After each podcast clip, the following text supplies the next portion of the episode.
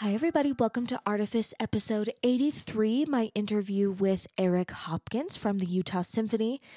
I don't have really anything new to say. I feel like a broken record about this and you know, I wish I wish there was I wish there was more. Um it's officially winter here now. The ground is frozen. So Andrew and I are no longer uh you know, doing epic backyard projects every single weekend and you know pickaxing and digging and doing all kinds of activities that uh, feel really foreign to me because I'm normally um, playing gigs all summer. Um, but it's been really enjoyable to build, you know, really to work with our, our hands and our bodies um, outside in, over the summer. I've, I've really kind of grown to enjoy it. And now, and now that that's over, I feel like I once again am having to kind of think like, what do we do? what do we do?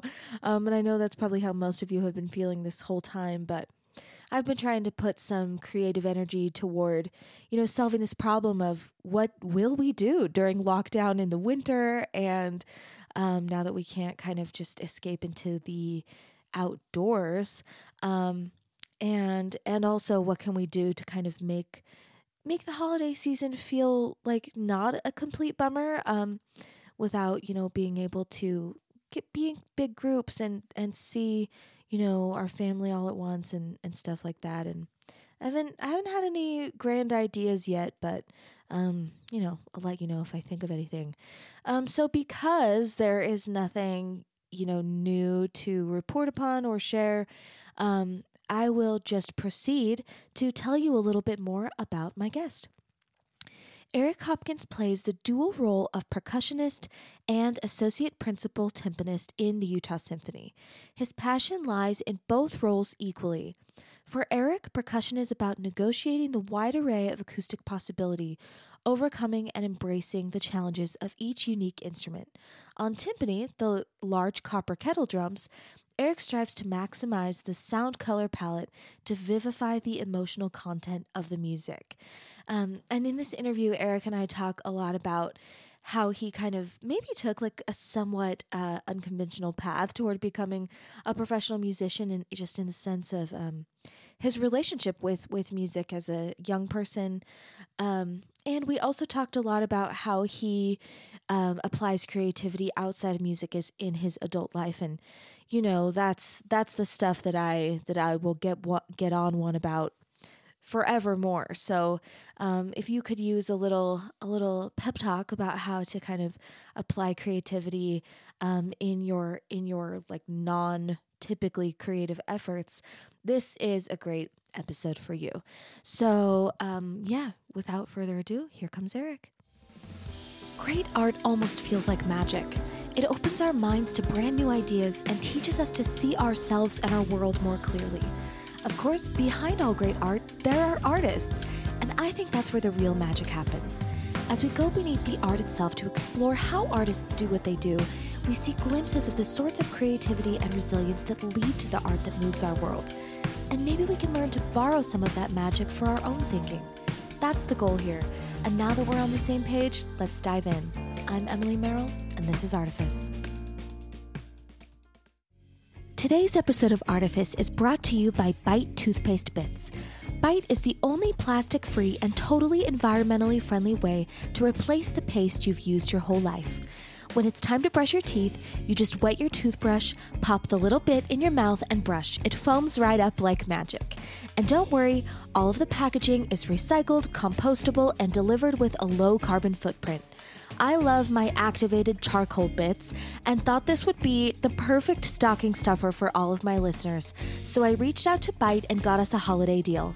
Head to bitetoothpastebits.com and use promo code ARTIFICE10, that's all caps, A R T I F I C E 10, for 10% off all orders of $30 or more. Make the switch to plastic free toothpaste today.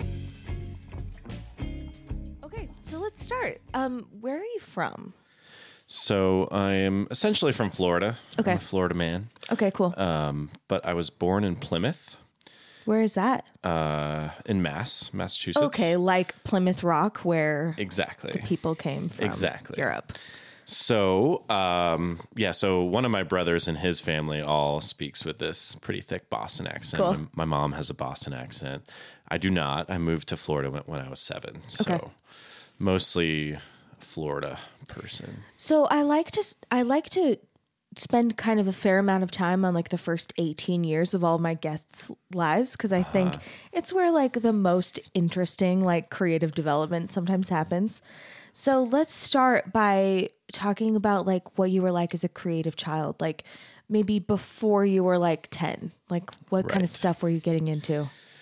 So I think the interesting thing about my pre 10 year old days was that I was kind of a little problem child. Yeah.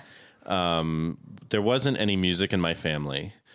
And I I started racing BMX when I was like eight. How did you get into that? I my older brother was doing it. So Okay. I, I was following him. Okay. you know, looking up to him and doing that. And um, I was super competitive about racing. And if I didn't win, I would totally have a conniption fit. Throw like a huge fit. I would. I would do something called ghost riding your bike, which is to, as you're riding your bike, jump off of it and What? just let it go. And I would just like let it go into the bleachers or into a fence. I was I was just a real bad kid. That's fully reckless. it was. It's very dangerous. and I went from BMX to competitive skateboarding. Okay. So I would just skateboard all the still, time. like, a- like a yeah, kid, like a this little is kid. like ten years old. Okay. Um, But then, but I took it super seriously, and that's just like what I did. Yeah. After school, I would just skate. So, in retrospect, do you feel like the like I don't know, like the character traits that like led to these like problematic child behaviors were just like determination, competitiveness, like or do you feel like it was like something that you're like I'm not like that anymore? No, I think you're right. I think I I had a turning point when I did learn how to turn that fire into like control that fire. yeah. yeah. Well, I wonder a lot about that kind of thing because, like, you know, a lot of the things that we do as adult creatives are like ridiculous. You know, like they're very risky things that we do sometimes. They're sometimes like very off the beaten path kinds of things. And as a, like, I think those same kinds of traits, like manifest in children, can either be like, I'm not social and I'm like very in my own like little dream world, or like, I have all this energy that has no productive outlet. Right. Right. And yeah, I think I was finding that energy and it was kind of an antisocial way. You know, I was doing uh, individual type extreme sports, Yeah. you know, not team sports.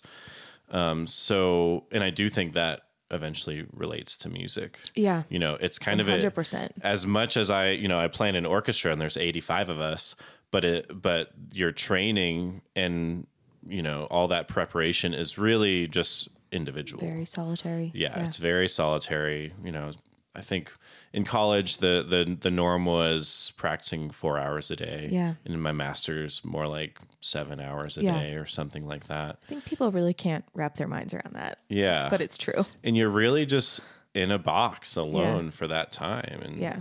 so you have to be okay with that. Yeah, totally. So when you were little, like in addition to these like individual extreme sports, were you doing anything like was anything else creative like in terms of, you know, maybe how you were consuming media? Like were you listening to music maybe in a different way or So I've never listened to much music. I fair um, enough.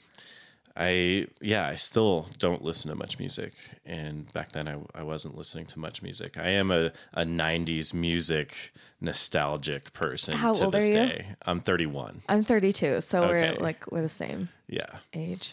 So, um, but I did have another creative outlet. I was doing art a lot. I was drawing a lot and had kind of a mentor in, in the family, a step uncle who Cool. was a professional painter and muralist Awesome. and airbrusher. And so I would hang out with him and uh, get a lot of advice from him and just kind of sh- let him see the stuff I'm doing. And you had one older sibling or, or multiple older siblings? I'm the youngest of four boys. Okay. Were any of them doing visual art? Uh, no. Was that kind- that was just your thing? no, we we really aren't a creative Not a family. Mine's not either. But you had this one step uncle. That's man. I I talk sometimes like on this podcast. My my uncle married a guy when I was already working on my master's degree, who's a professional artist, and like having him in the family just now means so much to me. Like just to not be like the only one yeah. Um, and like he joined the family when I was like a full adult, you know, and I'm still just like Jonathan. Like I'm so grateful. yeah. Um, it means a lot to have like someone in your family. Yeah, it's it's certainly different, you know, like hanging out with people in finance and you know, different it's a people live different worlds and different lives. Yeah. And just like they asked me kind of um somewhat ignorant questions, uh, you know, questions I get about my job, I do the same thing Right. about tech, you know. what is it like? Medicine. yeah. So you go to work every Is that a day at the is that a full-time time? job? You get paid to do that? so funny. So, okay, so when you were doing art with your step uncle, were you like, did you feel like serious and competitive about that too? Or was that nurturing like a different part of your brain? Kind of, yeah. I was, yeah. It, you know, I was. I wasn't actually trying to win any awards or anything. I guess that's what was different about that. Um, I've written poetry too uh, in my college days, and was like sillily trying to get published, even though I shouldn't have been. Well, um, I don't know. But with but with art um yeah there wasn't as much competitive drive but i was trying to get better and you know we we were doing silly things like i would airbrush t-shirts Cool. and try to make money off of them You were like hustling a little. Yeah, yeah. When I said competitive, I meant more like with yourself, like kind of just like I'm gonna get better and like were you intense about it? i don't think it was as intense Cool. art for what me was somehow. it like? If like if not intense, like what like what um what different things in you was it kind of like bringing out? Well, to me, so making art is the opposite of making music to me uh, in terms of how it feels. Uh, making art is very much a creative process. Yeah. Where you, where you do a lot of brainstorming, you can you can consider a lot of options. Whereas I think music is more of practice, practice, practice, and Yeah. it's more of a discipline. And it's not a creative art; it's a performing art. It's different. Music composition would be more like Mm-hmm. Right. making art, um, which is a whole different field. Right. yeah, I mean, this is this thing that you're talking about is it's so it's so interesting to me. Like, I f- often feel the same way. Like, I teach. I, I am. I have a master's degree in jazz performance, which I think is creative in a different way because it's improvisational and obviously like still a ton of like just you know practicing technique and so you have facility with your instrument um, and i also do a lot of composing um, but i you know I, I frequently feel the same way which is which is maybe one reason why i felt like when i first was introduced to jazz when i was like you know 16 it really sparked my interest in a diff- different way because it felt more creative where I loved like choir and I loved music and um, loved making music with the group, but it didn't it didn't feel as active to me or something. Like the type of the part of my brain that I wanted to really feel activated wasn't as much. Um, but you know, I've now conducted over 80 of these interviews, and a lot of my guests are visual artists, and a lot of my guests are musicians, and I interview authors and poets and all kinds of mediums. And I hear, I hear people say either thing about like so many things.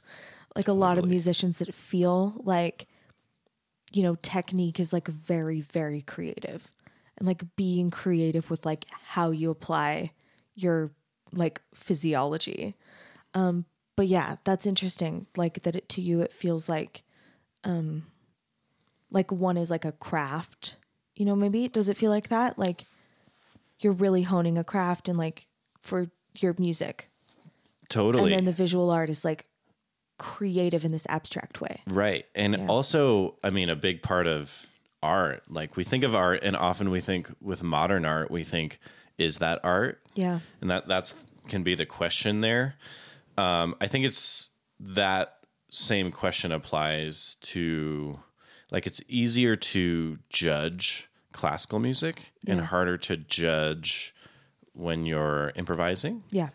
uh, because the classical music is so much more rule based. Right. Um totally. And so, yeah, it's like those two different worlds. It's like, It's a completely different like rubric.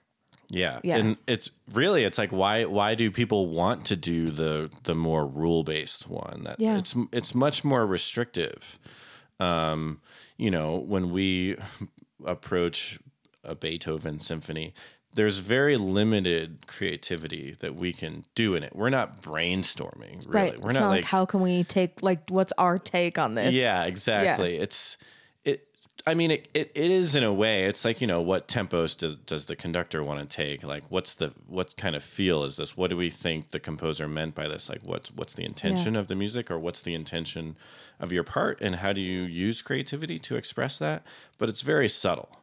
Like, do I want to use a wood stick or do I want to use a leather stick in Yeah. this Beethoven excerpt? Right. You know, like that's going to be a subtle difference. I'm not changing the part. Right. You know, like Right. that would be more like what you would be doing Right. in art. You're like making the part. Right, right, right.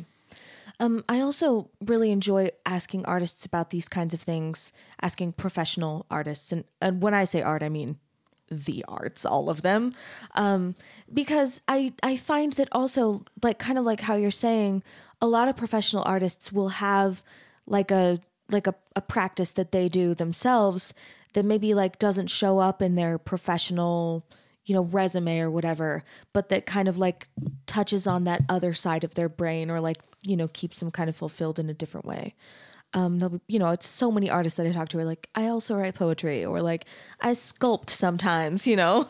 Yeah. um so that's cool. So you were you were doing a lot of visual art hustling a little bit about it um feeling like a different part of your brain is kind of turned on about it. Um when did you start playing music? So, so I went through the BMX phase, then the skateboarding phase, and then I, in eighth grade, my best friend Jonathan Knoll and I, we were the semester had just started, and we were in this new class, and the first lesson involved something like we had we were like how to iron your shirts. And we were like no way. This is we're not on board with this. Let's go down to the guidance counselor who we schmooze with and let's get out of this class.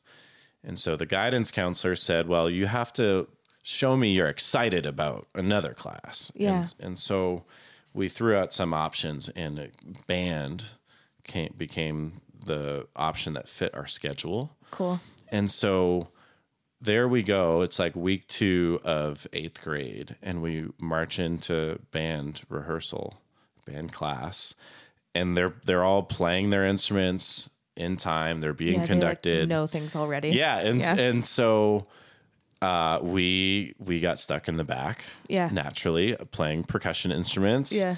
and we were given a method book to and told how to told to learn how to read music on our own. Whoa. reading this book yeah and to use drumsticks and a practice pad yeah quietly in the back as they're Yeah. rehearsing. And so we did that for a few weeks. that's crazy And then it turns out that the band director is actually a very skilled percussionist himself, and that that was his primary instrument, and ended up being my private teacher and being a huge influence. Um, Wait, so hold on. How did you get to the point that you're like wanting to take private lessons? Because that's definitely something. Okay, so I was really thinking that a big part of like so that moment was a very important moment for me Yeah. in music and kind of in life. Yeah. because I it set a bar where I came in and I was behind on this thing and it was like okay I got to just practice practice practice and like I'll catch up to these people Yeah. and like learn how to do this Yeah. and so it set a precedent of me um, kind of trying to learn quicker Yeah. and feeling this sense of urgency to learn. Yeah. Um And so, yeah, I was just, I had this kind of fire um, to learn. Do you think that, first of all, do you think that that like is something that's just kind of like inherent to like your personality that just needed the right situation in order to kind of reveal itself? Yeah. Okay. And then, like, do you think that that same thing, given several different scenarios, would have, like, could it have just as easily been any number of other things? I think, but I would have like I don't think I could have played the violin. You know, I know you're not talking about just within Music, music, but yeah. like if it were to have been the violin and it were to have been a more conventional situation and I was much younger and like learning Suzuki method, Sure. I think I would have revolted. Yeah. So I think I needed it to kind of catch me by surprise and feel like something like a different kind Yeah. of challenge and that I was totally doing my own thing and people nobody was telling me what to do. Well, it's, it, this is interesting because it's like you have this as a young kid, this kind of like rebel mindset, but then you're like, you know, thrown into this class where like I, you know, as a teacher, like sometimes I get anxiety about that kind of thing, and like it's one reason why I feel like I wouldn't want to teach like high school classrooms. Like I love teaching high school aged private lessons, but like the idea that someone could just like enroll and I would have to like deal with their full tone deafness or something like in a in a classroom where I can't really give them one-on-one attention like I can't I don't understand how people do that.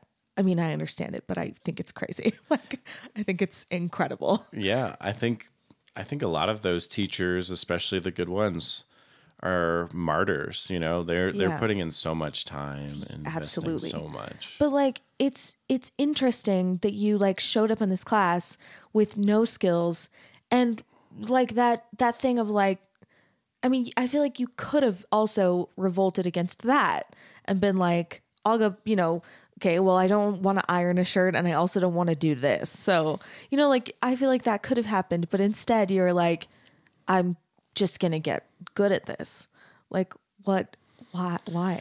Right. I th- I think there is a juxtaposition of um, rebelling, but also having a desire to please. Totally. Yeah. And so, like, I remember specifically right when I started in band, we went around the room and everyone was silent except for the person who was performing, and everyone played their scale that was called out and, um, you know, one other thing. And uh, we had to go around the room, and I had to play too, and I didn't really know Yeah. what to do. And uh, that kind of set a bar in that way of like I, I want to I want to please like I want to do this. This is Yeah. this is what we're doing and now I have to learn how to do it. Like it something about it felt like valuable in a way that was like i want to be able to participate in this level of excellence or you know Right, whatever you saw in front of you. Yeah.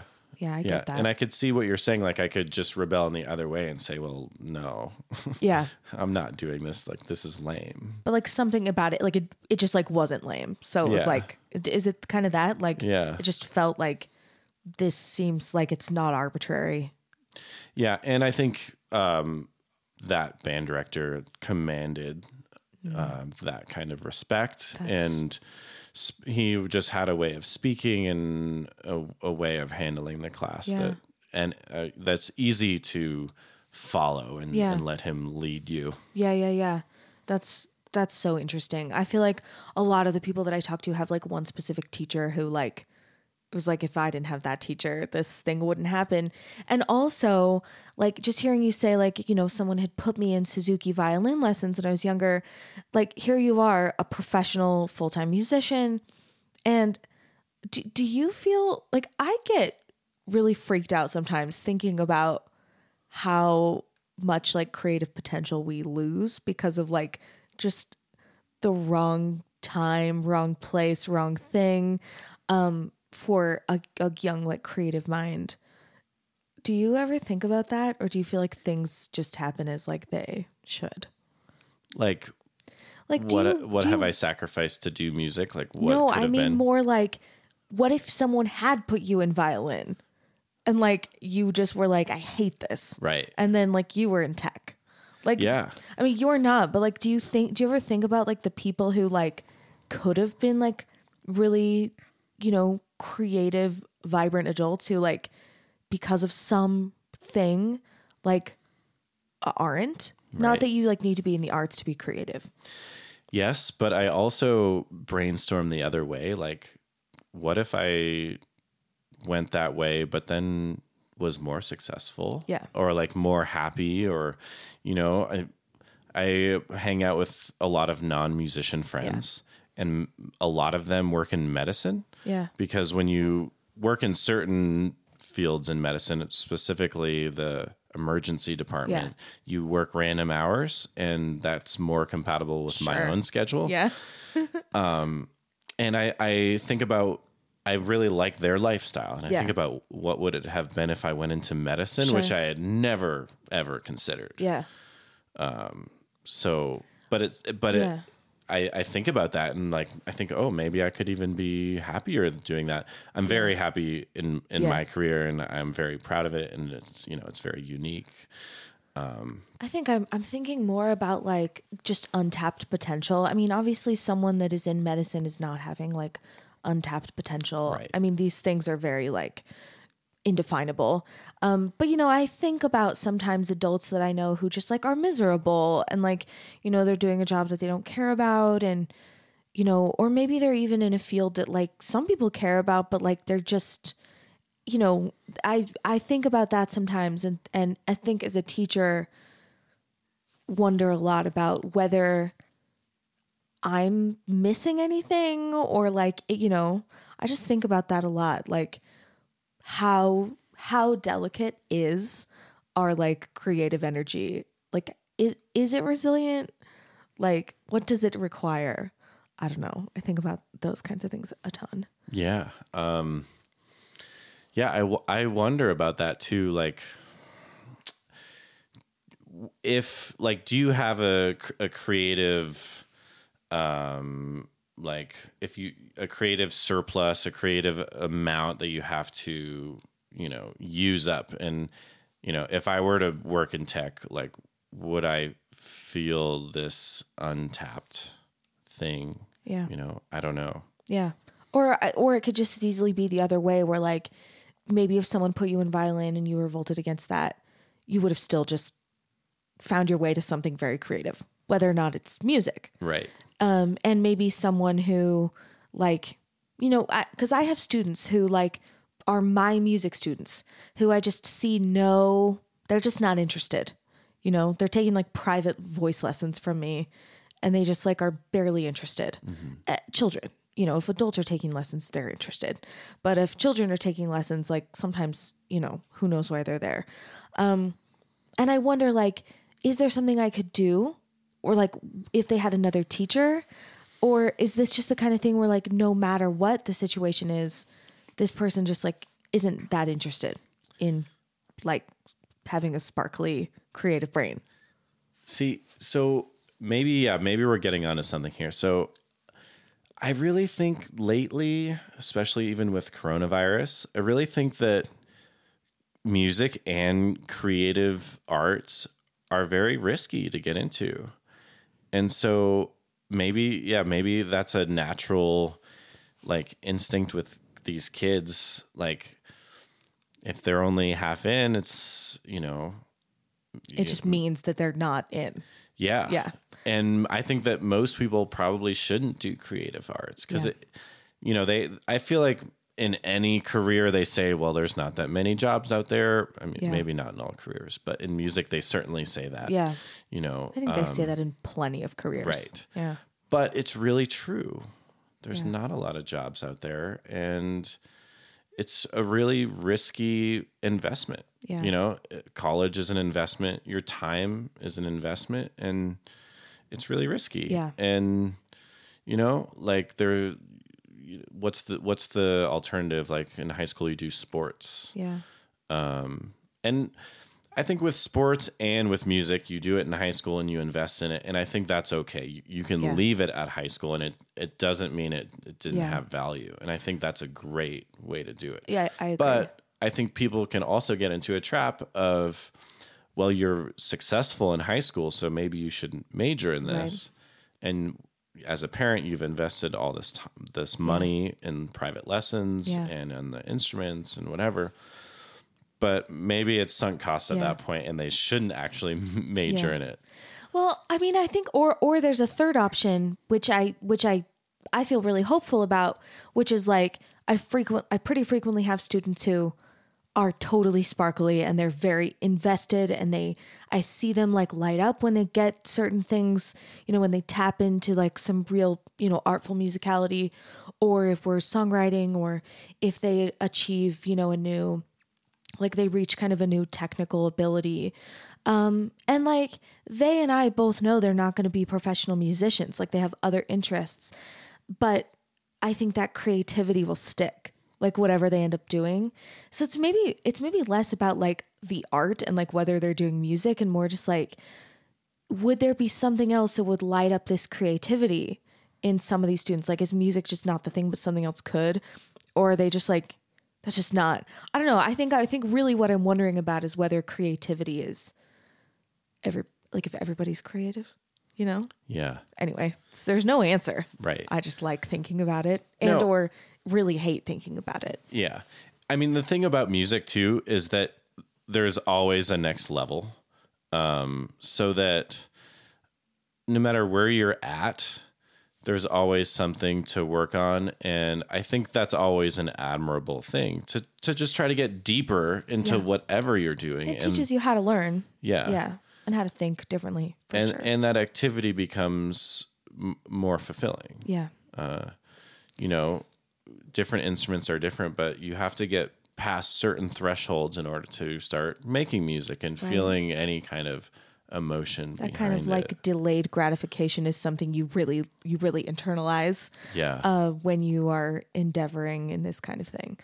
Um, so you started taking private lessons because like you wanted to get better, and then eventually you realized you kind of were going to need some help, and then like, um, did you have to like ask your parents like? Would you have to make a case for like why you should have lessons, or were they like, sure, yeah, I think somewhere in the middle. Um, I remember at one point in high school, I was having lessons every other week. And that was almost more me. I was like thinking, well, if I did every other week, I have more time to practice and I want to like really be prepared for my lessons. So, and I remember my band director sat me down and he said, well, you know, I really think you should be doing lessons every week. And I think so. I, th- I think my parents might have been on board with it. I think I was more of the frugal one, even in high Yeah. school, saying like, "No, I think I think this is more practical for me." oh my gosh, and I was I was definitely crafty. I, I wasn't um, costing my parents too much money. I, I took a marimba. I borrowed like an old marimba from my high school and like took it on a pickup truck, right? Awesome. On a flatbed pickup truck in the Yeah. open air. We took that to my house and it lived at my house for like six months so I Cool. could practice. And so How long did it take between like, you know, your first day in band and like being the kid who takes the marimba home? right. Not very long. Yeah, pretty fast. You just like took to it quickly. yeah. Cool.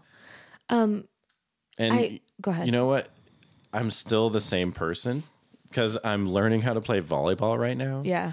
And I'm kind of like doing what I did You in, just in dig music. in. Like, uh, Yeah. yeah. yeah, literally in, Yeah. in the sand Yeah. in volleyball. Yeah. Because I feel I feel behind. I feel this like fire. I feel like I. I'm I need to catch up, and I'm there like after school and before school. You know, Yeah.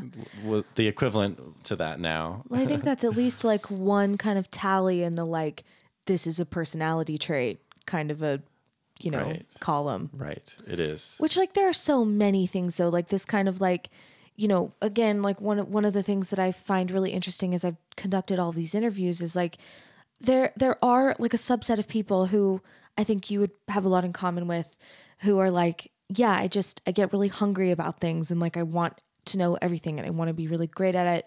And then there are other people who are like very slow, you know, and like very like it's very abstract. Um and they both end up in the same place sometimes.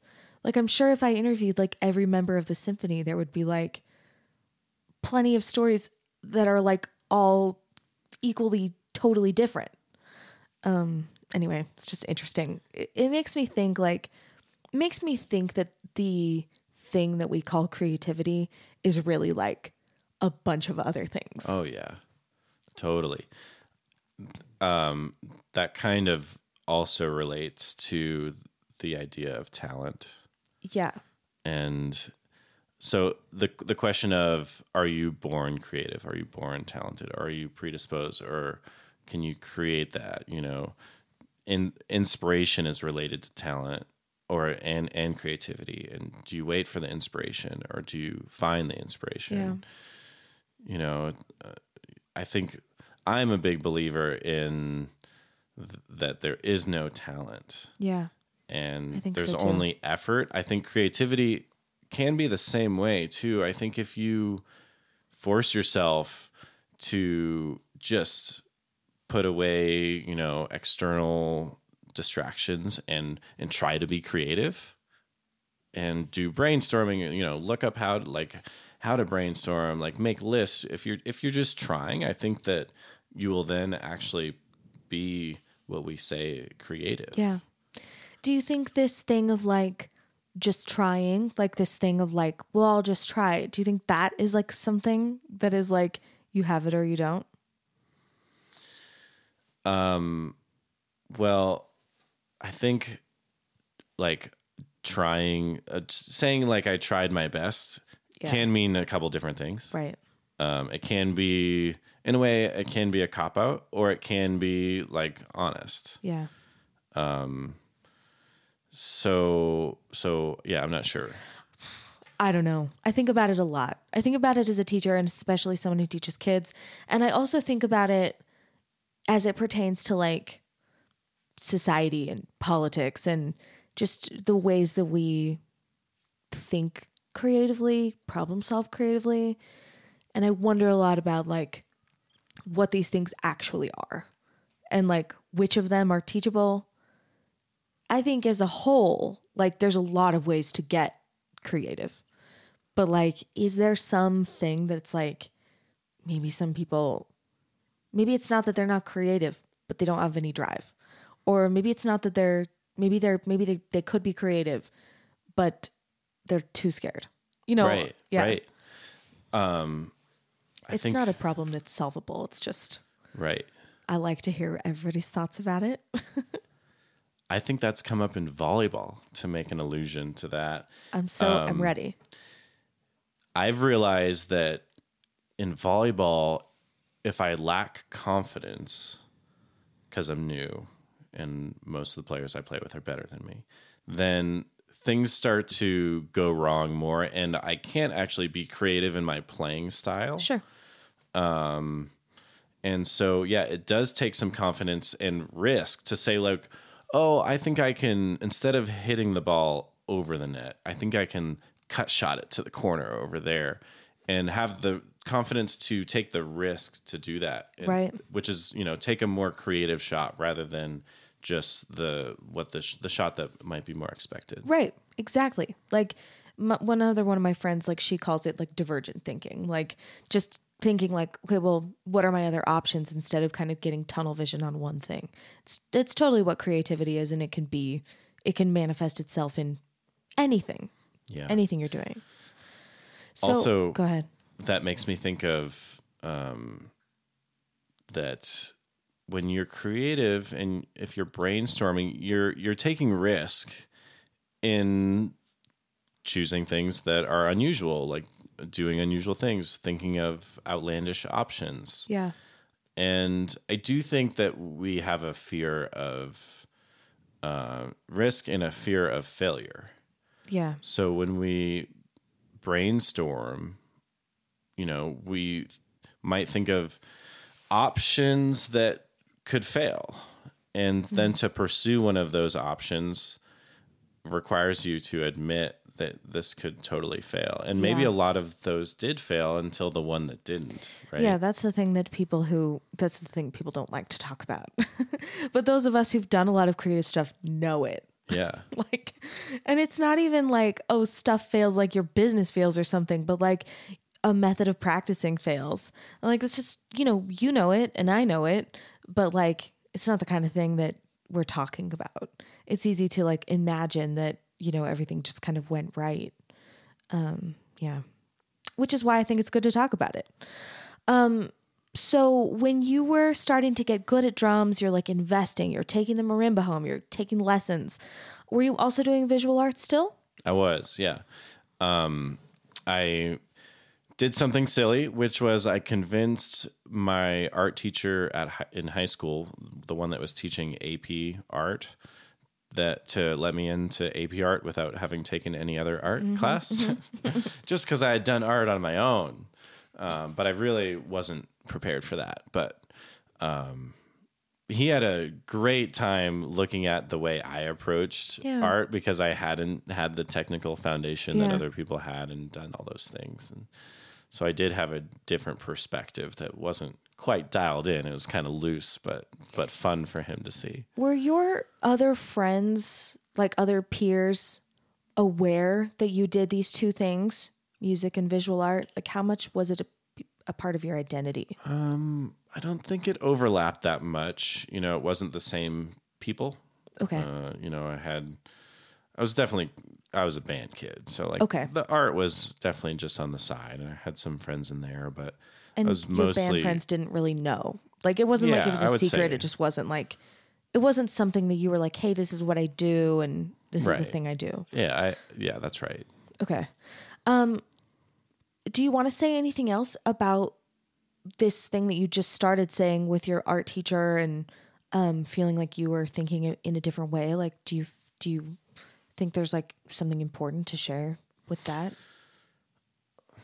I'm just so creative. no, I, I I don't know.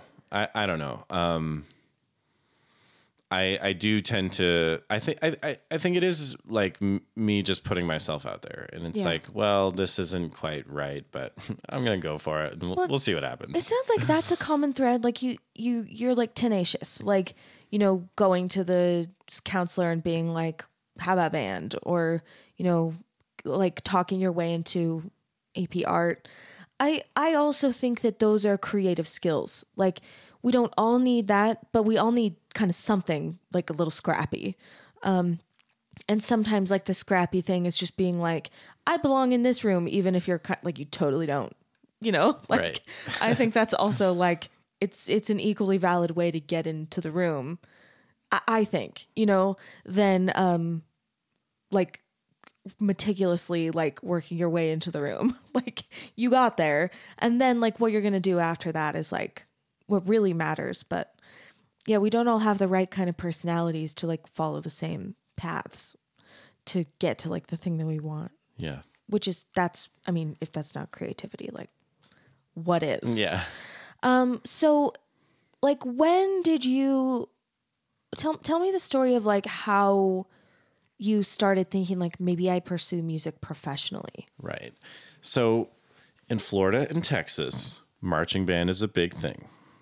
So throughout my high school years, you know, it was a big part of my high school. And at my high school, the I really I, I did get confirmation that this is true, not just my own bias. Um, from someone had shared a story on Facebook that some f- one of the football players had seen them post high school and said, you know, back in high school, it was the marching band kids that were cool, and the football players weren't as cool because the marching band was so good and the football Yeah. team was okay. Yeah, Um, so funny. And so there was this following uh, of the marching band world. And, you know, we were super dorky, but we were also Pretty cool. Yeah. Um, it's so funny. Like it's so arbitrary what's like cool. Yeah. Yeah. But um, but so I was doing music a lot, and I became I was like the drum captain and drum line, and like the center snare drummer, and then I was the drum major, so I was the conductor of the marching band.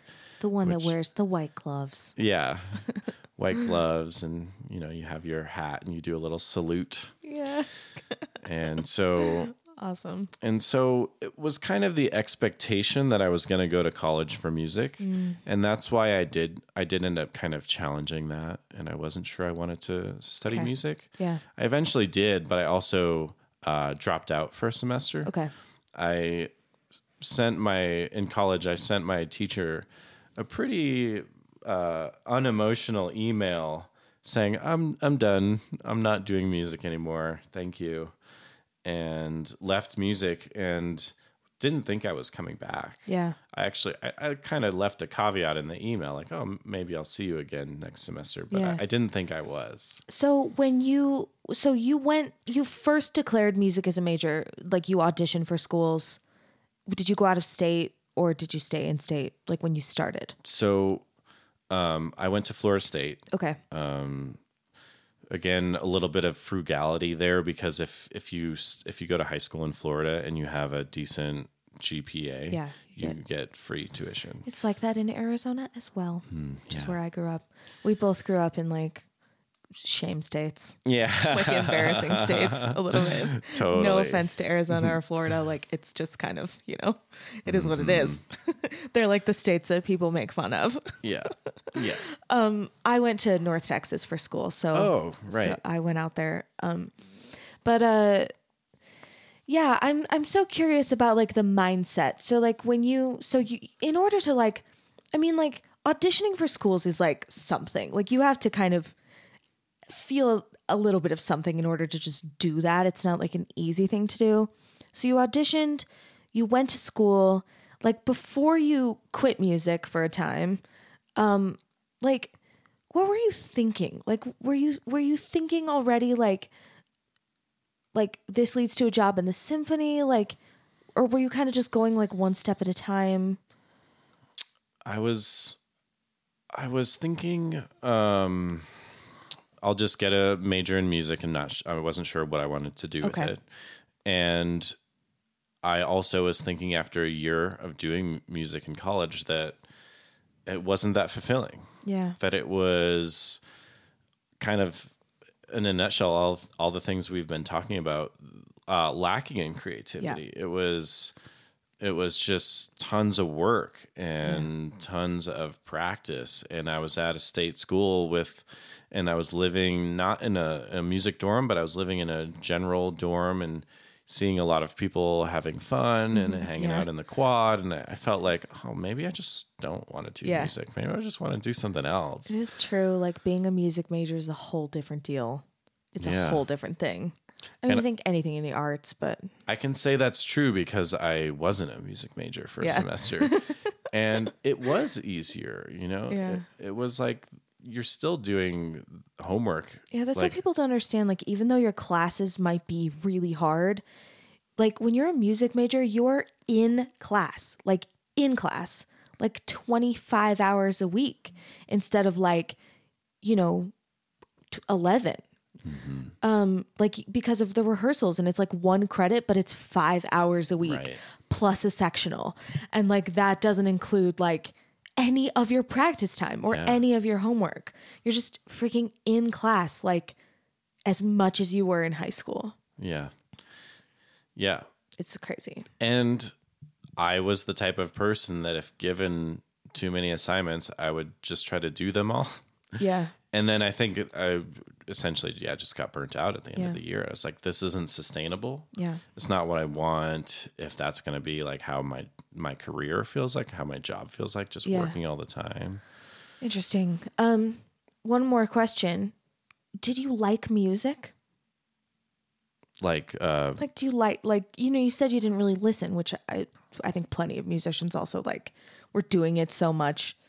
I sometimes hardly can listen to music. I listen to a lot of podcasts. Um, but like, did you like music? I really come to music in a different. My passion for music is of performing. Sure.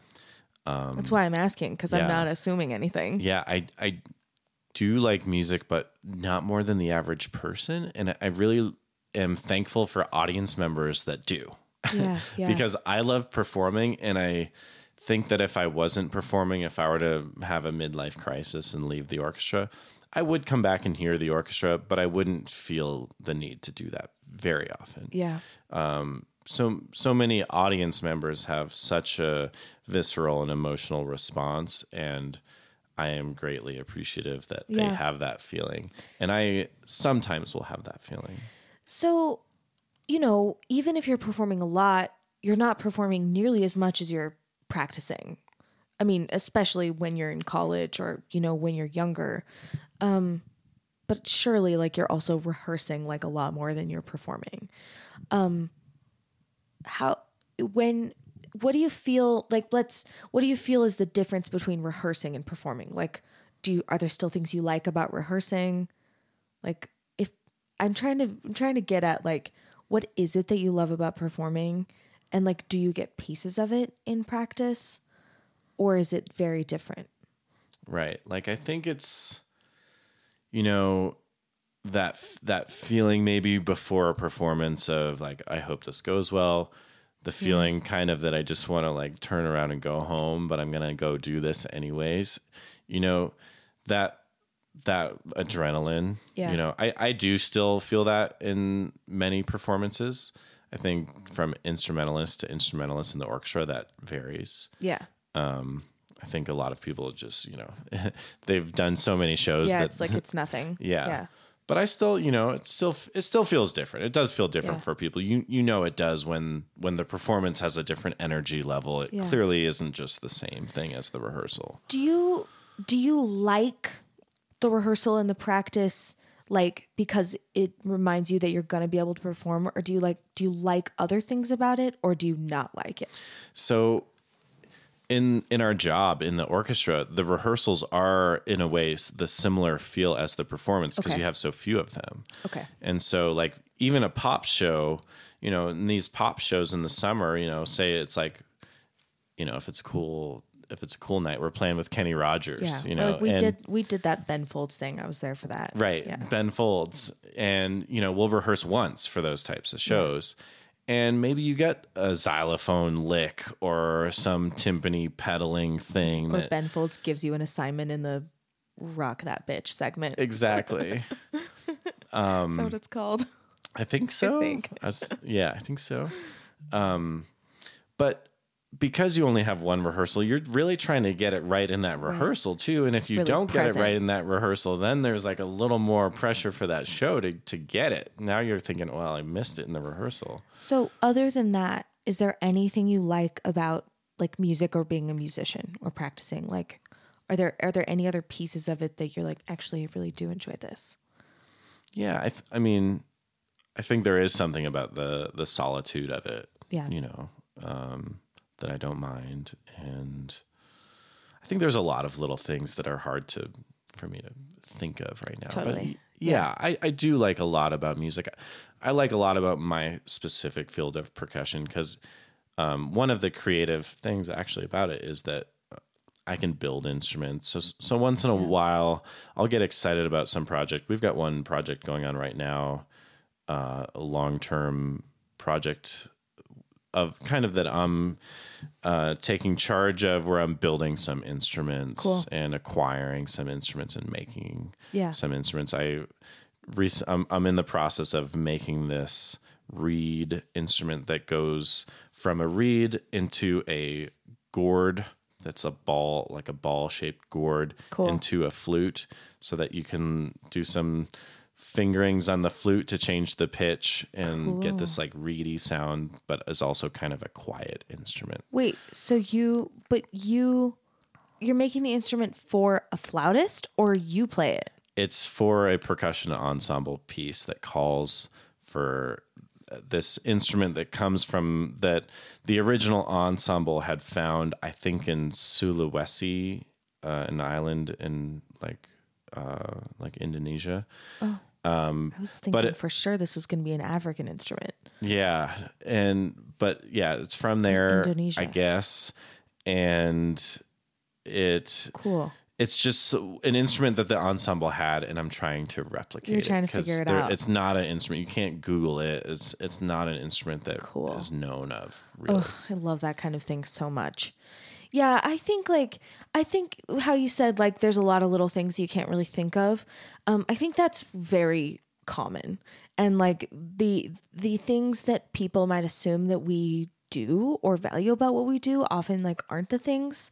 Um, which is why my podcast is called Artifice because like I think there just are all these things that we know we know like so kind of intimately that we maybe can't even like think of how to say them um, about what our jobs are like and about what our brains are like and how we kind of get to the things that we're doing and how we do them um, that I think I think a lot of people might find interesting. Like I find it interesting like he- again like hearing my guests kind of talk about like how they conceive of what they do um, especially because almost everybody has a really hard time talking about it Yeah. but it's like i don't know i'm fascinated with like the ways in which our brains are just like totally different um okay so how did you decide to come back to music So let me paint a little bit of a picture. In the in the meantime, when I wasn't doing music, I, I studied. I took a poetry course cool and with a great teacher who was into form poetry. So she specialized in her own poetry, writing form poetry. form poetry like It Like means limericks, like it has a structure? Exactly. Okay. It's it and it's it's rule based. Okay. So it was right up my alley as the way I like to create. fully get that Um, one of the the poems that I'm proud of was a abecedarian form, and so it's 26 lines specific, so specifically because it follows each letter of the alphabet. okay So Cool. each line has to begin with the next consecutive letter of the alphabet, Cool. and you try to kind of disguise that form. cool Um, you don't want it to feel like it would like the the creativity was limited by the form right and then you you get to use some creative ways sometimes to when you get towards the end of the Right. alphabet yeah it's like gets harder to use that x right right right but maybe you use like ex uh, like x you know ex-wife would count as your Sure, sure, even sure. though it starts with an e Yeah, you know yeah. you take some license there Yeah, yeah, yeah. That's cool. That's cool. So you got into poetry and then you felt your creative brain like lighting up again. Then what yeah happened? and in a then what different happened? way like Yeah. you know it was a different pace of life like i'd be in a courtyard at nighttime writing poetry Yeah. you know It's very And then- romantic. and then i was taking a art class i was taking a 3d foundations art class where we were sculpting wood and using um, cardstock to make uh, mock mock-ups and stuff like Cool. that and Cool. and that was a whole different experience because I'm like, I got like ear, like heavy duty earphones on, and we're using like heavy machinery cutting wood, and I'm Yeah. doing like small little fine cutting with like power power tools and sharp blades, and Yeah. putting my fingers right there Yeah. next to it Scary. one time I was cutting a piece of wood and it ricocheted off of the the blade, ricocheted across the room, and I kind of like lost control of my hands, but didn't go into any blades. And I looked around and nobody had even noticed. You know, like Oh my gosh. you could be bleeding and no one would know. Yeah, because they all have the headphones on. Oh my gosh. So, but how did you get back into music? Like, what what happened? So I did the semester and I had a good time, but I did realize that I really thrived in music. Okay. You know, I I'm good at it. I like it. Um and I, I do like the idiom and I had tried other things and yeah, I it was clear to me then without regret Yeah. that it was You just what I needed to make to sure. do. Yeah. Um, when you say the idiom, do you mean like the genre? Do you or do you mean like the orchestra? Like, what do you mean? Yeah, I mean like the whole the whole the whole thing of practicing, the whole Oh, structure, the Okay. structure of music. Of what the whole actual thing is? Yeah. Cool, cool, cool. Yeah, I get that. I feel the same way. Um, okay, and then you finished your bachelor's degree at then like fairly quickly, like once you were like I'm in. You like went yeah, I through mean, it. quickly. Three more years. Yeah. Yeah, but I just mean like it what cuz some people like I interviewed someone last week who was like it took me 15 years. Like I was very like Right. doing a little of this and then exploring and Right. but you were kind of like you were focused on school and then you finished school. Right. And then did you go straight into a master's? I did, and when I had auditioned for my undergrad, uh, I did something stupid, which was I only auditioned at the school I wanted to go to, Florida State. I did that as well. But it was North Texas. Right, and it and it worked out for both there. of us. Yeah. But then for my master's, I went the other route and I auditioned at every top conservatory that I could want to go to, which there were six of them. Um, and so I did that whole circuit, you know, and then that was maybe like the the highest point in my career, like the the most influential point when I I got into when I had a very successful run of auditions and got like a lot of full tuition offers and got into the conservatory that I went to, which was Manhattan School of Music Cool. and studied with a teacher that is the teacher in the percussion world and the percussionist. He's both a great percussionist and a great pedagogue. Cool. Um, and so I think that was a real influential part in my in the technical Yeah. ability and the the that eventually led me to successfully audition for the Cool. Utah Symphony. Awesome. Um, how old were you when you like started your masters? Um, just Like, the normal nor- track, like 22, 23. 23, yeah. What did you feel like at that time in your life in like your like your identity like when you would just meet people and like tell them what you were doing? Or like when you were talking to like your peers and you know presumably doing better than a lot of them?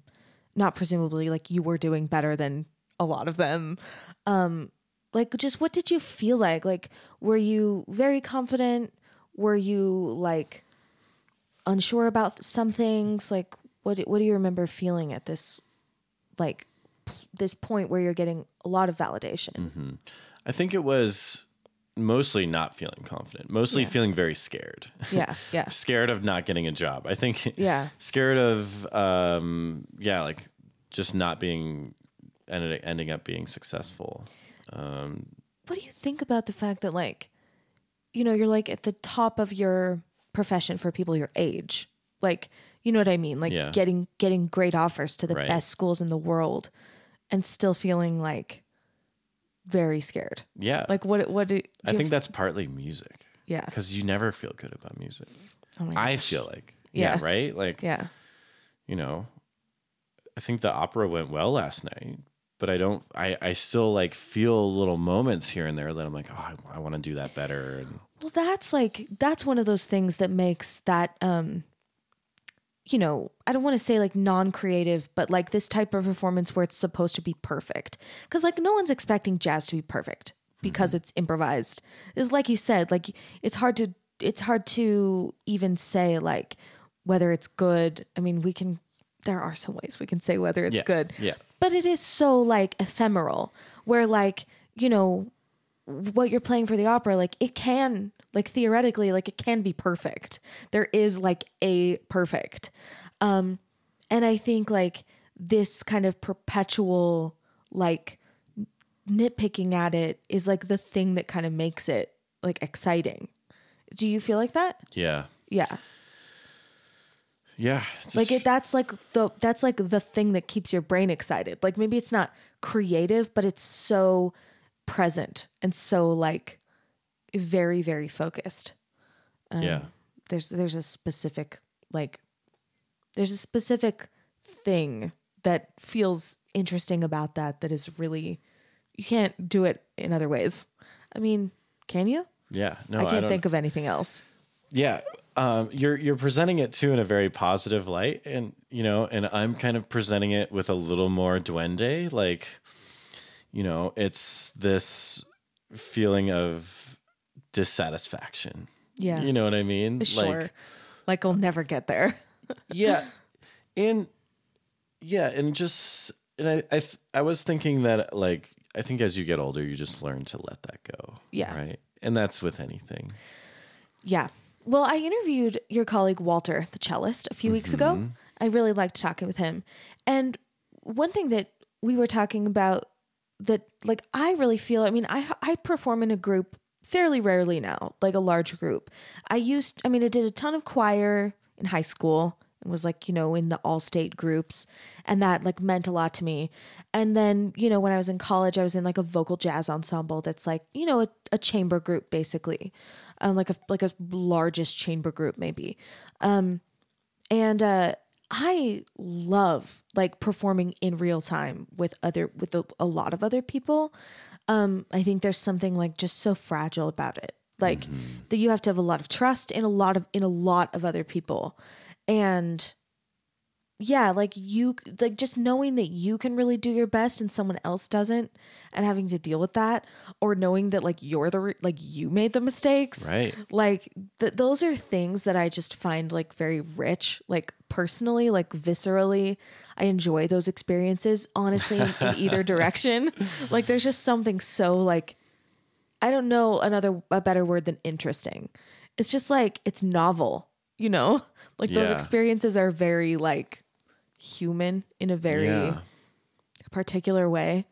So I can imagine being like interested like that every time playing with an orchestra, but I also just I haven't I haven't ever done that for years and years and years and years and years.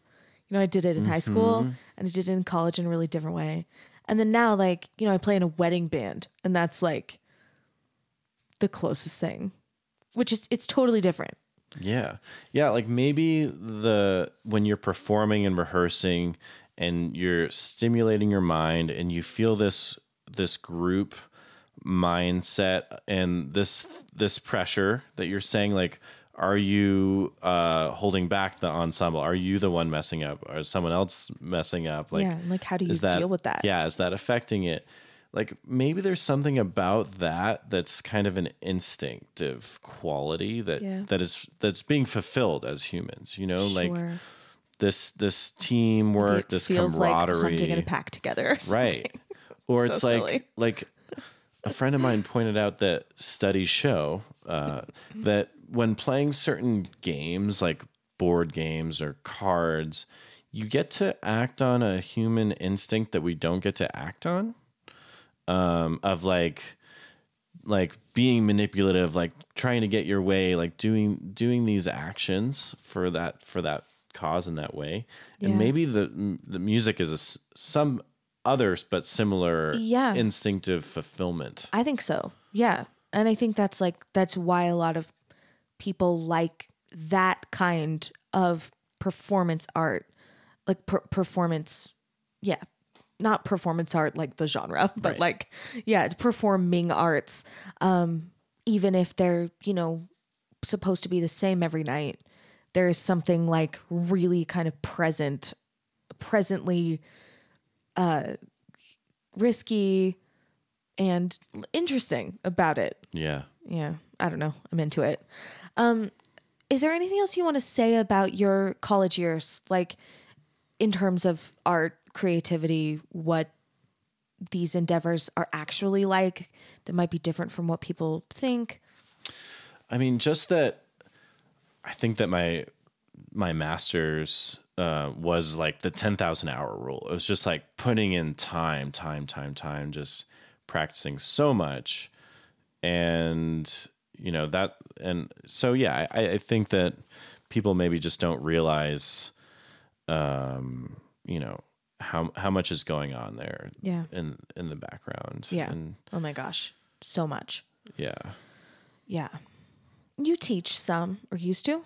I teach some. It's it's both not as much my passion and not as much in demand as for for percussion. There's Yeah. not a some a lot of kids want to learn drum set or you know there's just other instruments. You know, Yeah. there's a lot. It seems like a lot of violinists, a lot Yeah. of pianists, Singers. Singers Yeah. taking lessons. Flute. Yeah, Um. Okay, and then is this your first job?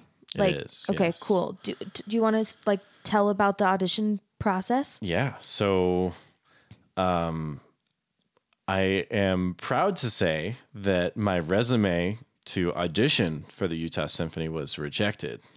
Okay. Um, being a master's student, I guess wasn't competitive enough for the resumes they were getting. So, um, so then I told my teacher, and my teacher called the Utah Symphony, and my teacher has some clout, even though it didn't really matter. It, it, I think that if if I think anyone that had petition would would get an audition. Sure. I mean, different auditions are different, but Yeah. you know, each audition is different. Did you seek this position out, or was it kind of like this one was open?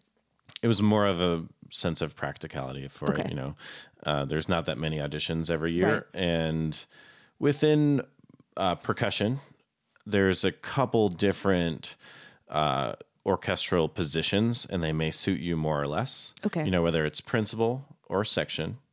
You know whether you're going to be so principal would be playing the the biggest the the solo parts, the most involved parts, and also managing your section and being responsible for making sure you have rental instruments and you, that your section is all there and that everything's in working order. Are, are you the principal? I am not the principal. Um, but then then there's the timpanist that only plays timpani, Okay. and then thirdly there's the guy that plays both Okay. the guy or girl that plays both. And percussionists are mostly guys. Yeah. This is something I'm aware of. Yeah. There's there's actually a stereotype for each in- instrument that is somewhat true. Yeah. this is also something I'm aware of. Yes. it's different in the jazz band, but also right. Um, and so I am my role in the orchestra and the the the audition that was open was for the role of the timpanist and percussionist, the one that does both. And so they're uh, they're called a they're a titled player, like a, a principal player is a titled player, you say. And so I am called the associate principal timpanist. Okay. Um, and that just means that I'm not the primary timpanist and I'm not the principal percussionist. I do kind of both. get to do both. yeah. Just But whenever you play timpani, you're playing a principal role. The timpani Okay. is just principal. And so when I'm playing timpani, which I do often, you know, I'm playing that principal role, but I'm not I'm not being paid to do that exclusively. okay. Okay. Um, so I never did consider myself as much of a timpanist in in the percussion world, especially as you get to your masters. You kind of some most people are like I'm a percussionist, and then some people feel like they're a timpanist, Okay. which makes sense with numbers because there's more percussionists than timpanists. Okay. So so then when there was an opening for uh, this role of playing timpani and percussion, I was a little bit not sure I could do it Okay. and there was a unique part of this audition which was you had to use you had to play percussion and then you not only had to play timpani but you had to play on the Utah Symphony's modern made baroque timpani plus their normal Okay. modern timpani. Okay. So you don't have access to those instruments. They're very You unique. just like couldn't practice it. right. So you, you don't Scary. know exactly what you're in for. Yeah. And a challenge with timpani is playing in tune. You Yeah. have to play in tune, and that's like in an audition. If you're not in tune, that's the that's the baseline, Right. Right. Even though it's very difficult to play in tune on timpani, and it's sometimes elusive to hear the pitch. Yeah, because it's so big. It's so big, it can the pitch can be wobbly, it kind of changes based on if you're playing loud or soft. Yeah. Sometimes. Um, and so on these baroque drums, the pitch isn't super centered. Yeah. And so in the audition, you know, you, you have to worry about that a lot. Yeah. About tuning it. How do you tune it? Because it doesn't use a pedal. So timpani, you tune with your feet. Okay. You can tune it as you play. I mean, you, you tune before you play, but you can adjust it as you play Yeah. because you're using your feet to do that. Crazy. Um, but the Baroque drums didn't have foot pedals because that's a more sophisticated technology. So they Yeah. had a hand crank Oh my gosh! that cranks a chain around the drum. And so that's how these modern Baroque drums are, are made. And so you use a crank. And so that whole system is new. Yeah, to- and then you have to just like go and audition on it. Right. Oh my gosh. and so that that was a big factor of this audition and just playing playing timpani and playing percussion and and juggling all that it's kind of becomes like uh you just have that much more to think about and deal with. And you get Yeah. your, your timpani sticks as well as your percussion instruments. You know, you, you're you're bringing instruments to the audition. Yeah. Uh, you bring your own snare drum. You you audition on tambourine, and you bring your own tambourine. You and and for most auditions, you need at least two different types of tambourines. Okay. Um, and so you get your tambourines, you get your triangles. There was triangle on this audition. You have got your triangles. Yeah, you've got a couple different triangles, and you Yeah. got some different beaters, and uh, so yeah, you get your snare And drum you have your flute gourd. and your flute gourd thing for the little showcase Yeah. encore. By Um, the way, I have also this. Yeah, In case you wanted to know a little bit more about me, I also have this flute gourd. yeah, and so people don't know this. You also audition on crash cymbals. Um, That's so crazy. You audition on bass drum, and as well as melodic percussion instruments Yeah. like glockenspiel, also known as bells, and xylophone. I didn't know that glockenspiel was called bells. Yeah, it's the I same thought they word. were It's different things. Bell. I mean, it's glockenspiel is just a better. It's a more specific term because Okay. bells could mean like hand bells. yeah, Yeah. could- yeah, Sure. And- Jingle bells. yeah.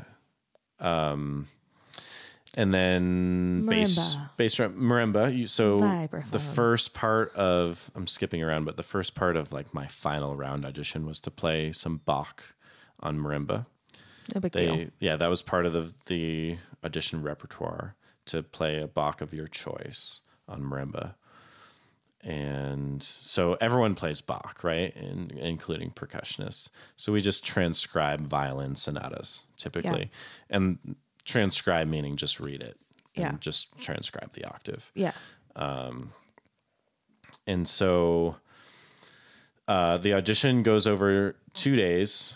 Uh, so after my teacher called and I got actually invited to the audition, then I prepared for it. And, you know, you prepare for a couple months and there you fly out to the audition. I hadn't ever been to Utah before. On the plane ride here, um, they had some like Polygamy USA was one of the things that I could watch. So I was watching that, oh my gosh. getting a total wrong impression of Utah. I don't even know that that is a thing. Is that like a a TV show? A channel? Uh, yeah, I guess it was a I've TV never show. heard of that. Yeah. Um, literally, You're freaking out on the plane. literally on the my cab ride to downtown from the airport, the the cab driver had seen my luggage and identified me as a musician. Yeah. and saw my age and identified me as maybe an auditioning musician. Yeah, that's so and so he he mentions like, "Oh, did you know the Utah Symphony had a cello audition two weeks ago?" And, he's like, "Oh yeah, I drove one of those guys to the audition, and then I happened to drive the same guy back to the airport." And he says, "You know what happened with the cello audition?" I say, "What?" He says, "No hire." oh my gosh. He probably didn't say no hire is the term we use. Um, yeah. and yeah, that's of course intimidating. Um, and that cab driver did set a tone for me and changed how I approached the finals. Really? When I got into the finals, I said to myself, "There's four finalists." I happened to play last of the four, and I said to myself, I, "You know, you don't hear the other players. I don't know how well they did or not." But I said to myself, I will not let this be a no hire. yeah. You know, like if I'm just competing against myself, I'm gonna like go out there and take risk and Yeah. and and try to blow it away. Yeah. And then you did that. And then I did that. apparently, Cool. I actually had a, a a funny moment. I again with creativity. I think I was a little. I walked out there for the finals, and uh, the audition before that had been screened, so that I was auditioning. The, the judges were behind a screen; Right. they couldn't see me. It was it was, you know, completely unbiased that that way. That's the way orchestra auditions work, and this kind of dates my audition because it seems archaic now that we even did this, but in the finals there was no screen Yeah. which now we always screen the finals Yeah. also. Um, but so now I can see the panel, uh, which is the music director and like 10 other musicians. Um, and I play my Bach, and then I go to play the next piece, and I I ask the I ask the committee a question. I say, uh, "Well, they're asking for me to play this this excerpt that starts with like ten measures of the same pianissimo timpani roll," and I say, "Would you like me to abridge that roll?" And Keith looks up. Now I know his name and who he is. You know, Yeah. Didn't at that time really. But Keith looks up and he said, and he, they're kind of shocked that I even like addressed them, Yeah. Yeah. that I even said anything. They're How like, dare you? and he, he says, no, just play it. it's like, no, just just don't change any, don't change the rules even if it makes sense. Just just do what we say. Just Yeah. play it. And so then I went on and then again kind of surprised I played that and just nothing the the committee doesn't Yeah, say they anything. They're yeah. just they just wait for you to play the next thing. Yeah. And you know, I'd go to play the next thing and and one another awkward thing about auditions is someone you, you see someone out there at that Yeah. point with no screen. You see them like scribbling on a paper Yeah. and you see that they're not listening to you. They're they're busy. Maybe one person is shuffling through music Yeah. And you're like, should I should I just start? Should I start Oh my the next excerpt? And Yeah. they're they just don't tell you anything. Yeah. And eventually, if you wait too long, they'll look up and say something, you know. But you just start, Yeah. and like they hear it, Yeah. they hear it. Yeah. um, I had one blunder in my audition. Uh, we this audition called for a bunch of weird xylophone excerpts from exotic birds. Cool. So Messiaen wrote this piece called "Exotic Birds" that where the xylophone part plays these bird The calls. birds. Yeah. And so you have all these different bird calls that happen in it. And in this audition, we had to play a handful of sections instead of just the the one common one.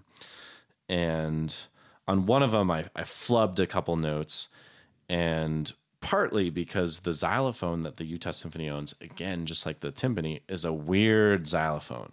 The bars are wider. So it's like imagine playing on a piano Mm. Right. now that the, the Your muscle memory is like useless. Right.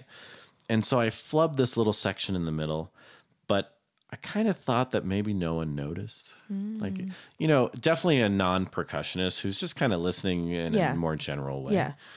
They probably just, you know, didn't Yeah. even notice. But then Keith noticed and he's he's a mallet guy. Like he's Yeah. he's great on xylophone, he's great on keyboard instruments. And so he heard it and he's like, Could you please do that again? And then you're kind of really feeling in the hot seat. Yeah. Right. Because you, you can't mess it up twice. I mean, Yeah. it's like, oh, I know he's listening for that. Yeah. And you start to think, do I know it? Because it's memorized. You have to memorize these parts. And it's like, well, am I going to forget it? Or Yeah. do I remember? Because that's kind of what the blip was is like, oh, which repetition is this? And Right. It, it's, it's the same pattern, but then Right. it changes a little bit. That stuff's hard. And so luckily I got it the next time, but it really had me sweating bullets Yeah. there. So they hired you and you moved from Massachusetts, Manhattan. Well, yeah, Manhattan. Yeah. Sorry. Um, you moved from Manhattan to Utah. Yeah. What did how did you feel about it? Well, so I loved living in New York. I love I'm proud of living in New York, but I I think New York catches up on you. Yeah. And I do think it's just so easy to be happy in Utah, Yeah. right? That's and an easy way to say that. Or a nice way to say I that. thought I thought maybe that in the orchestra there would be some kind of uh, contract or just etiquette where you maybe didn't mountain bike or ski all the time. Like Yeah. maybe you weren't risking your limbs in such a way. yeah. Um, but that's not the case. Uh, there's definitely an ethic of having fun and being active and That's cool. you know, taking your job seriously, Yeah. but also having a fulfilling life. So you like it. Yeah. Yeah. And, And you I- like living here. I and and I'm not sure that's the case like that wasn't the case with my teacher who's the principal percussionist of the New York Philharmonic. He's the biggest guy out there and he really lives the New York lifestyle, which is like success, you know, work, learning, Yeah. music. Um, and it's just such a different Yeah. lifestyle when you're not in the biggest of the cities, you know. Yeah. Yeah. Um, are you still doing visual art or poetry? Not really. Do you- I, I do you want dabble in it. be? I dabble in things once in a while. I just I just did do a painting. Uh, I, I painted a painting of my my poodle on the porch. And um but again I, I use like some cheating tactics to and it, it looks good. I use kind of a projector to to Get some elements like yeah, placed. right. And um but it looks good. And And you're not a professional painter, so right. it's fine. yeah. Um. Well, we're both very young. What do you think about like how, you know, like you'll stay creative in the future? So I think that my my opinion about it is that I think that those any activity I do outside of music is going to inform my music. And that's how I'm wired too yeah. where I'm making a lot of connections between music and volleyball. Yeah. Whether it's the mechanics of the like how I'm using my arms Yeah. is similar, can be similar like the mechanics of swinging a stick, a drumstick and like using some inertia in a certain way. It's called a Moeller stroke. Yeah. Is similar to uh, like smashing down, like Yeah. spiking a volleyball. In order to get power in the volleyball, you have to use the same mechanics that you have to use in order to get power in playing snare Right. drum. Right. The difference is that in snare drum, you're moving fast, so you got to figure out how to get that power moving fast, like Yeah. playing a bunch of notes, and you need to have a powerful like accent, Yeah. and that that Moeller stroke has to happen fast. And in volleyball, it's how do you get power with your arm like fully extended above you, reaching over the net, Right. and both the solution is that that Moeller stroke or that whip stroke in Right. in volleyball. Cool. Um okay, let's talk a little bit about like just some vague art things before we close. Yeah. I don't know, like okay, maybe first I just won't ask a really pointed question and just like are there things that you like want a soapbox about about like the arts or creativity or why it matters or why maybe it doesn't or what you'd want people to know about like what your life is like? Are there any things that you're just like generally on one about that you'd like to talk about? Okay, I got one. Okay. So you probably know Malcolm Gladwell if you Of course I do. listen to podcasts. Yes.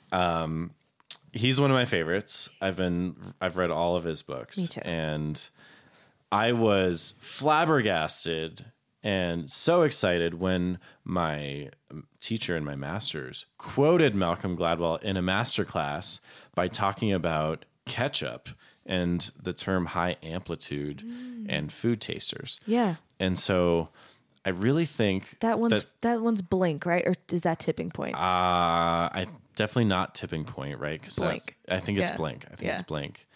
Um, but I think it might also be in another compilation. Uh, the one like that the has the dog dog. saw. Yeah, the Yeah. dog. The one, the dog in the title. yeah, yeah. and so um, I think music is like the ketchup analogy, which is that Heinz ketchup dominates the ketchup industry because all of the ingredients in Heinz ketchup coalesce into this perfect um, product that you cannot taste each individual ingredient mm-hmm. in. Mm-hmm. And food tasters call that high amplitude. Mm. And so the analogy that my teacher was making in music is that when you're performing, your technique, the timbre you're creating, the your your pitch, your there there should be no individual hiccups as in of from any ingredient in the Yeah. music making process that are inhibiting the final product. So interesting. And to use the word product, you know, in music, I th- I think that does get down to a lot of what it is. It's like making this perfect refined thing and that's what comes across as emotive and emotion inducing as a listener Yeah. you know you listen back to yourself and you're like oh that doesn't sound emotive that sounds like Like it's mechanical. I ruined that Yeah. phrase by going way too slow at the end. You Mm-hmm. know, like what you, what you think as a performer is emotional is sometimes not what the listener thinks Right. as like inducing those po- like those emotions that we all want to want to feel with music. yeah.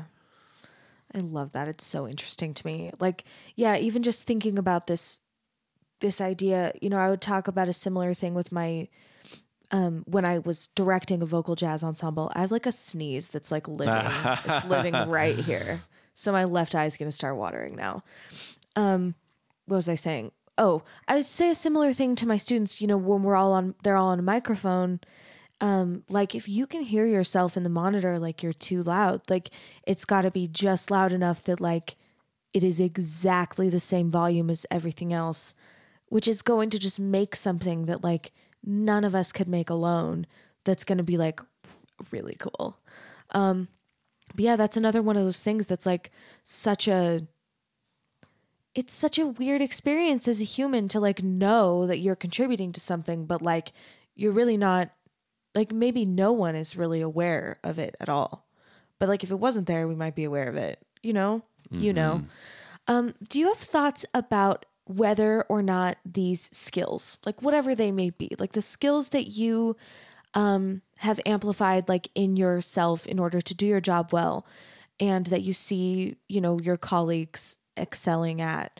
Um, do you have thoughts about whether this is like an extremely leading question. Whatever, it's my podcast. Do you have thoughts about whether these types of skills like can be useful like outside of the arts in our society? Like do you think that these skills that we work on like matter to how our world functions? Of course not. You don't think so? no. Um I mean, of course, there's the idea, the idea that you know once as a civilization we are comfortable then and and kind of living in riches. I, I think we like i think we're all living in a like in riches in, in today's world. Like it's so easy to have things like we have a, this thing called a microwave that like can make things warm in an instant you know? Yeah. And when we have easy things like that, then we can have creative outlets, you know. Mm. When we have an established society, yeah, then we can focus on those creative things. You know, we're not just trying to think of like food and shelter anymore. What about like when we again like when we take these skills fully out of the arts? And I mean like brain skills and not like limb skills. Um like do you think that like creative thinking that maybe is really honed in the arts. It's not not that to say that it couldn't be honed in other places but the kind of creative thinking that we kind of like essentially have to have in the arts. Do you think it can help us solve like interpersonal problems? I mean yes. So in a way i think that you know people that can find solutions in one thing can find solutions in other things yeah. too. And so I do think, yeah, the same core concepts. I, th- I mean, again, to to state my own philosophy, I think like a sense of urgency yeah. is a core uh, something that is just with you, right? So like you'll if there's a will, there's a way, you know. To yes. go back to to go back to the beginning of my inspirations when I raced BMX, they would say, you know, you'd be racing and there'd be an announcer and they'd say, who wants it? Who needs it? Mm-hmm. Right. And that's like, I like that phrase. Like, do you want it? But do you need it? Yeah. And it's, it's also a little bit, there's also a little bit of, you know, sadness in that. Like, you know, why do you, why do you yeah. need that? Why do you need that accolade? You, you know, yeah. but totally to go back to, you know, the urgency of it. You know, I think that you know if if you're inspired and and have that urgency and that push that'll that'll lead you to the solution yeah. in whatever challenge do you ever feel like as a musician or you know however you think of yourself do you ever feel like there are things that you kind of feel like well, this should be an easy problem to solve that seems like a difficult problem to solve for like other people? Like, do you feel like you have any, do you feel like you have any like specialized insight from like doing what you do that's kind of an odd thing? Okay. I'm going to quote volleyball one more time. I, I'm into and it. And so so here's the thing with volleyball is so volleyball is a thing in Utah. I'm coming Yeah. to realize. Yeah. Volleyball, I think in high school is it's a thing. Uh, more than in other places. Yeah. And so a lot of people that I that I see playing on the leagues here have grown up playing volleyball and or have played volleyball for a long time and they learn over time. Um, what they don't do is practice. So like if if you're a professional, you know, you do do drills, you do these things and you practice. But pretty much it seems like the ethic is just to learn over time at the pace that you can play with others. Yeah, exactly. And you learn just by playing games. Yeah. Like l- by playing volleyball games. Whole games. Yeah. Um, and to me, that's kind of like like a musician in the, in the music world. You would that would look really silly. Yeah. that would be like I'm going to learn this piece just by playing it over and over. yeah. You know, Very at tempo. unproductive and Yeah. inefficient. Yeah, and you just you you you will learn it over time. Yeah. and it will probably always be kind of sloppy. Yeah. right. Yeah. Yeah. and and that's how people learn volleyball. Not not really learning the perfect technique or or really understanding what they're doing and learning it slowly over time. yeah. And so I think the process of of know of learning how to learn Yeah. which I've reevaluated a lot. I had to, I was, I got totally overwhelmed in my master's and I had to relearn how to learn, Yeah. how to learn faster Yeah. because uh, you can spend, if you have the time, you, you can spend four hours learning something and that works when you have four hours. But if you don't, Right. you have to learn how to learn faster Totally. in a way that you still, that it, it's still effective in the end. And Yeah. Well, I think that is something though, and I'm and you know, I'm very sure that there are people in all sorts of professions who have similar insight into like how things could work that the rest of us like just aren't privy to. Um, but I I do think that thing of like even just even just the fact that now you're a person who knows there are at least two ways to learn. Like even just that is something. Like Yeah. even just knowing like this works and this also works. Yeah. And this works in this way and this works in this other way.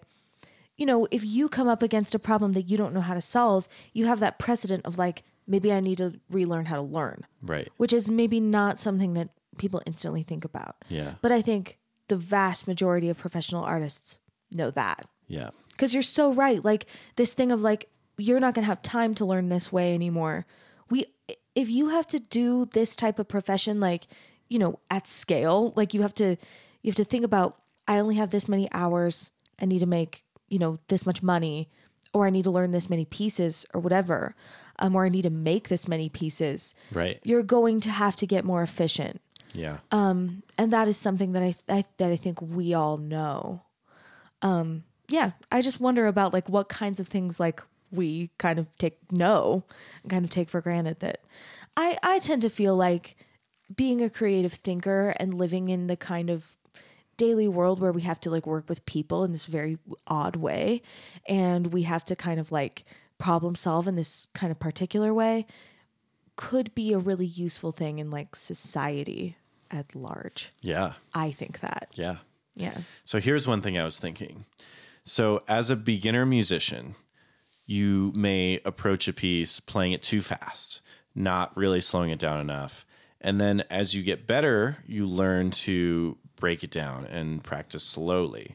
And so at that point, you might say, Well, I'm going to start with the metronome at 50 beats per minute, and I'm trying to get to 200 beats per minute, and I'm going to go up. Every day is going to be two clicks higher. And then in a three month period, I've got it. And that will work, and you can that you can be successful that way. But then the third step is learning to do both Yeah. right? Where you break it down, but then you also play it at tempo. And you kind of, when you play it at tempo, maybe you're kind of just imitating what it would be like to really know how to play it. Yeah.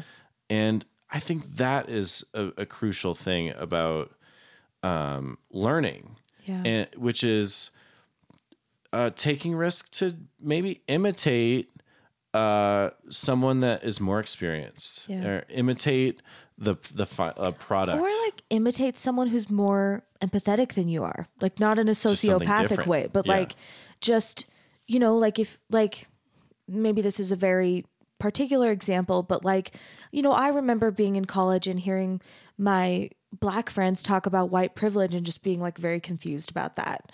Um, I grew up in like a super, super white place. And I remember just kind of feeling like, I don't get that, but I believe you and I like you and I respect you. And if you're telling me like something is hurting you, like I believe you. Um, and I I definitely spent a couple of years just like I think I'm learning what I'm supposed to say. I think I'm learning like how these things are supposed to work, but it feeling very like removed. And then like eventually kind of being like, okay, I actually understand like how these things affect people in real ways.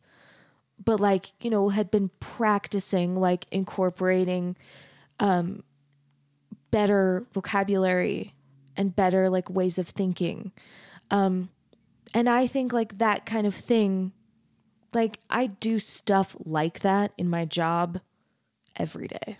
Like, you know, if I have to like sing, like at weddings, sometimes I have to like sing Nathaniel Rateliff's Son of a Bitch, Give Me a Drink. Like, I have to sing that. I have to sing lead on that at people's weddings and make that believable, you know? Yeah. Um, and like, that doesn't feel that different to me than like learning how to talk to someone that I don't have anything in common with. Um, it, it's, I mean, it's obviously different, but it, but like the actual doing of it is not that different. Yeah, I mean, we certainly take on different characters in performance, right? Um, like you're saying, a like that literal character change, Yeah. and and trying to embody that and and empathize with that that person. And I I think uh, as performers, we we often have a almost like a performance persona Yeah. you know, maybe someone is a shy person. I'm sure there's a lot of famous artists that are have a different Most. personality Yeah. than they emote when they're playing, Yeah. right? And so, yeah, there, it's kind of a dual Yeah. dual world in that way. Well, and I think it like it gives you the it teaches you the truth that like we're all capable of a lot of stuff. And it's not that like necessarily the persona like isn't you.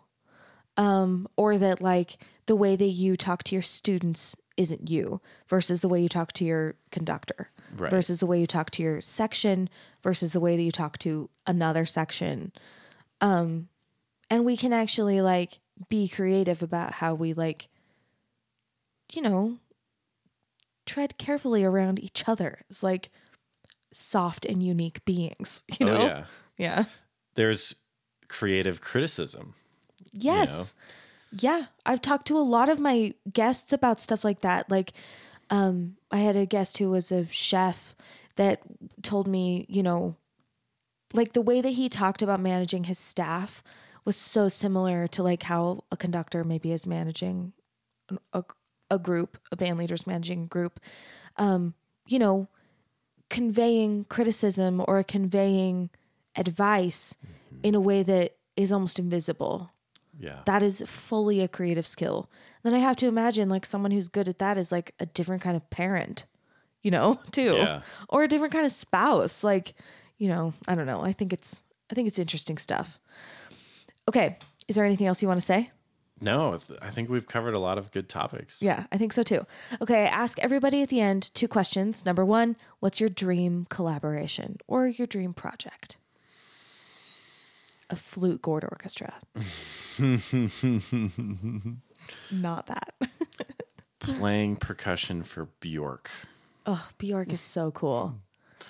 Um, is she still even performing? I don't know. It's it's fine. It works. Um, and then and I love that. It's a perfect answer. Finally, where do people find you? On Facebook. Okay. of course. We're in our 30s. Where else? It's Facebook. Or what, do you- Instagram. what? I don't know. What do you mean by that? Well, I mean, like you know, some of my guests have like specific websites. Oh, like right. you have a s the type of job where you don't you don't need to like freelance, as you know, like some Right, of us yeah. do. Um, but you know, yeah, if like if somebody wants to like see your work, um, like talk to you, Facebook. Yeah. Yeah, I think Or it's at a, the it's a symphony. fine answer. Or at the Utah Symphony, or Google the Utah Symphony, Yeah. um, and find videos Yeah. and look for Eric in the back, on your left, Yes. his right. There's only so many of us that have hair or don't Yeah. have gray hair. Yeah, and they'll be able to see your picture on the podcast, and then they'll know how to find you. yeah. Okay, thanks so much for talking with me. Thank you. Thanks for listening to Artifice. Our theme song is As You Are from my album Masks, with artwork and merch designs by Sarah Keel and ad segment music by Jerem Hansen. If you'd like to recommend a professional artist for an interview on the podcast, please send me a note through my website, emvocals.com. And don't forget to rate, review, and subscribe. Thanks again. Have a great week.